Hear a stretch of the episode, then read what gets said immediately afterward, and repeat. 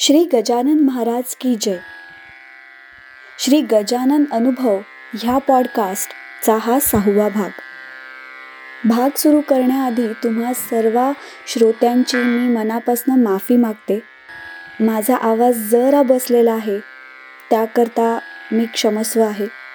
तुम्ही सगळे प्रेमाने ही गोष्ट समजून घ्याल हीच अपेक्षा करते आणि आजचा आपला अनुभव सुरू करते. चिंता साऱ्या दूर करी संकटातून पार करी. जय गजानन.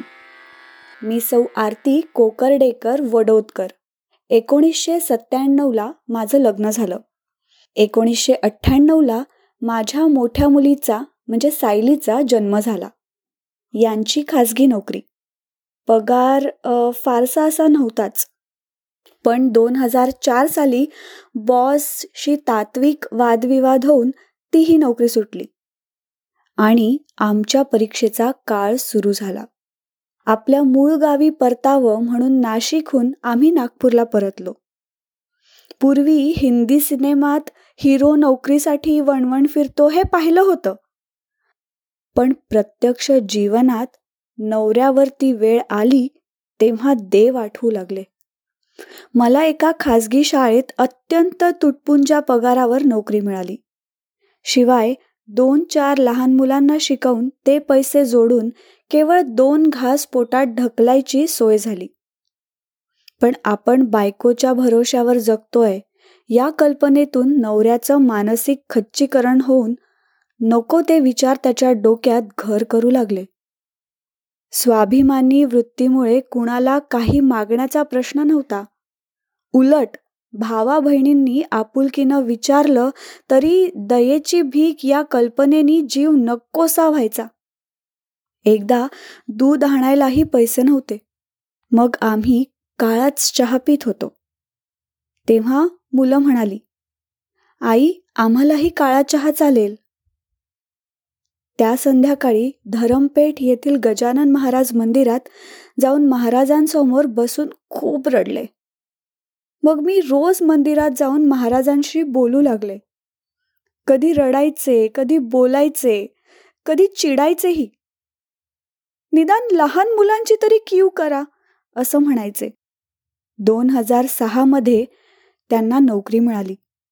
वाटलं आता ठीक होईल सगळं. पण दोन हजार आठला ती कंपनीच बंद पडली. आणि पुन्हा बेकारी. पण आता कदाचित महाराजांना दुसऱ्या आघाडीवर माझी परीक्षा पाहिजे होती. लहान दिरांनी ऑफिसमध्ये ह्यांच्याविषयी बोलून ठेवले होते. त्याचा फायदा होऊन यांना औरंगाबाद येथे नोकरी मिळाली आणि आम्ही सर्व औरंगाबादला आलो. ह्यांची नोकरी सुरू झाली. डिसेंबर दोन हजार नऊ. सायलीची तब्येत बिघडली म्हणून तिला जवळच्या डॉक्टरांना दाखवलं. त्यांना वेगळा संशय येऊन त्यांनी डॉक्टर पारगावकर यांच्याकडे पाठविलं. तिथे तिचं पूर्ण चेकअप केल्यानंतर तिच्या हृदयाला छिद्र असल्याचं लक्षात आलं. ते लक्षात आलं आणि त्यांनी औरंगाबादमधील कमल नयन येथील डॉक्टर आनंद देवघर यांच्याकडे जाण्याचा सल्ला दिला. डॉक्टरांनी रिपोर्ट पाहून तेवीस डिसेंबरला ऍडमिट होऊन चोवीस डिसेंबरला ऑपरेशन करावं लागेल अन्यथा मुलगी हातची जाईल असं सांगितलं.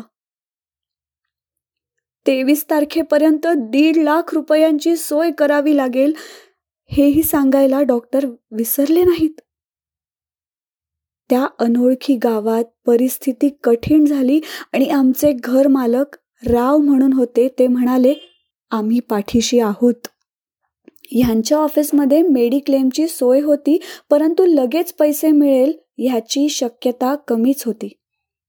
हे सकाळी महाराजांसमोर बसले. म्हणाले ही परिस्थिती निर्माण करणारा तूच आहेस. तर मार्ग काढणाराही तूच आहेस. मेडिक्लेमच्या ऑफिसातून फोन आला. पंच्याहत्तर टक्के रक्कम मिळू शकेल. चोवीस डिसेंबरला डॉक्टर म्हणाले पन्नास पन्नास टक्के चान्सेस आहे. दहा वर्षांच्या सायलीला ऑपरेशन थिएटरमध्ये नेताना कल्पनाही नव्हती की तिला किती दिव्यातून जायचं आहे. तिचा निष्पाप चेहरा दाराआड गेला आणि आम्ही ऊर फुटून रडायला लागलो. पाच सहा तास ऑपरेशन चाललं. मला एकदा सायली एकदा गजानन महाराज आलटून पालटून दिसत होते. डॉक्टरांनी बाहेर येऊन ऑपरेशन यशस्वी झाल्याचं सांगितलं तेव्हा आम्ही दोघांनीही महाराजांचे प्रतिनिधी म्हणून त्यांच्या पायावर डोकं ठेवलं. प्रथम बेचाळीस तास अतिदक्षतेचे आणि नंतर दोन वर्ष काळजी घ्यावी लागेल असा सल्ला दिला. कधी कधी मनाला वाटतं महाराजांनी आपल्याला विद्यार्थी म्हणून स्वीकारले आहे की काय? कारण वेगळ्या वेगळ्या प्रकारे सारखी आमची परीक्षा सुरू असते. अर्थात पास होण्यासाठी मार्गही तेच दाखवितात म्हणा. त्यांनी आर्थिक परीक्षेत पास केलं. आम्ही दोन हजार दहामध्ये गाडी घेतली. दोन हजार बारामध्ये स्वतःचा फ्लॅट घेतला. आमच्या तिरुपती पार्क येथील सोसायटीत काही वर्षांपूर्वी दोन हजार सोळामध्ये एक विचित्र अपघात झाला. सोसायटीत सिंटेक्सच्या दोन हजार लिटरच्या जुन्या टाक्या विक्रीस काढल्या. सर्व टाक्या चौथ्या मजल्यावरील गच्चीवर होत्या.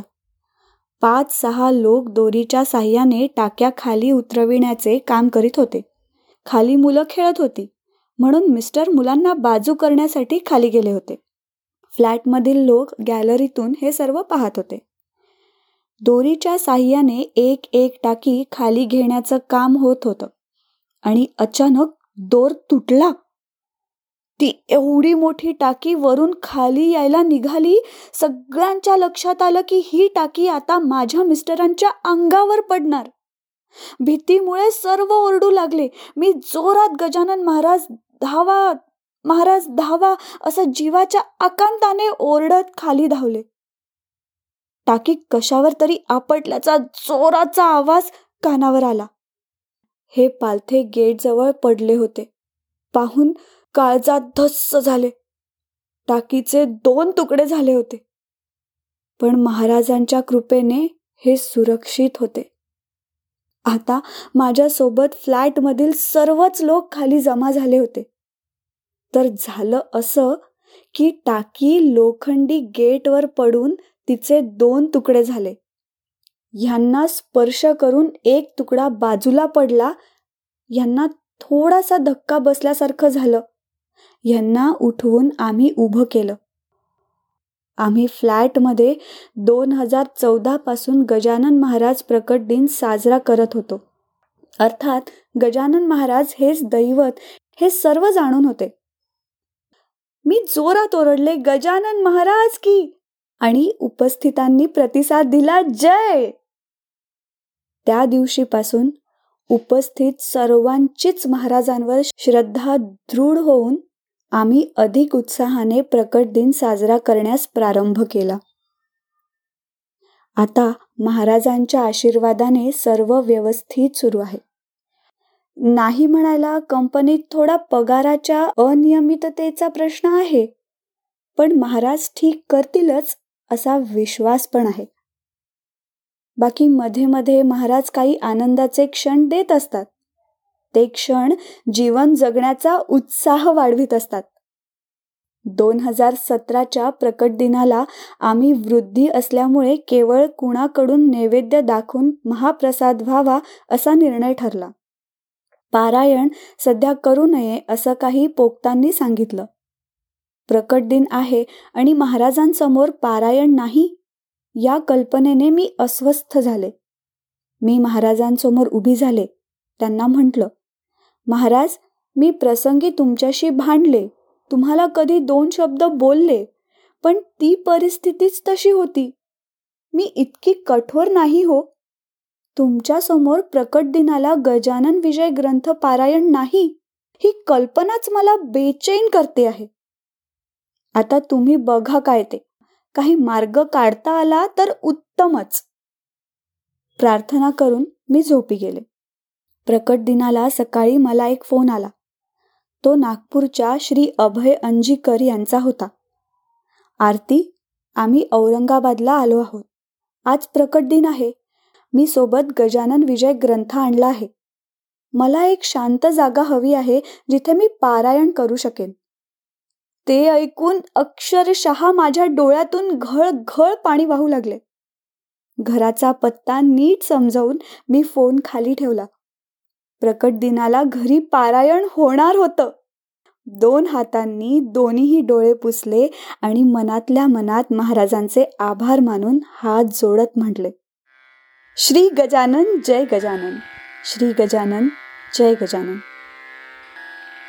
आता आपण जो अनुभव ऐकला तो आहे सौ आरती कोकर्डेकर वडोदकर औरंगाबाद यांचा.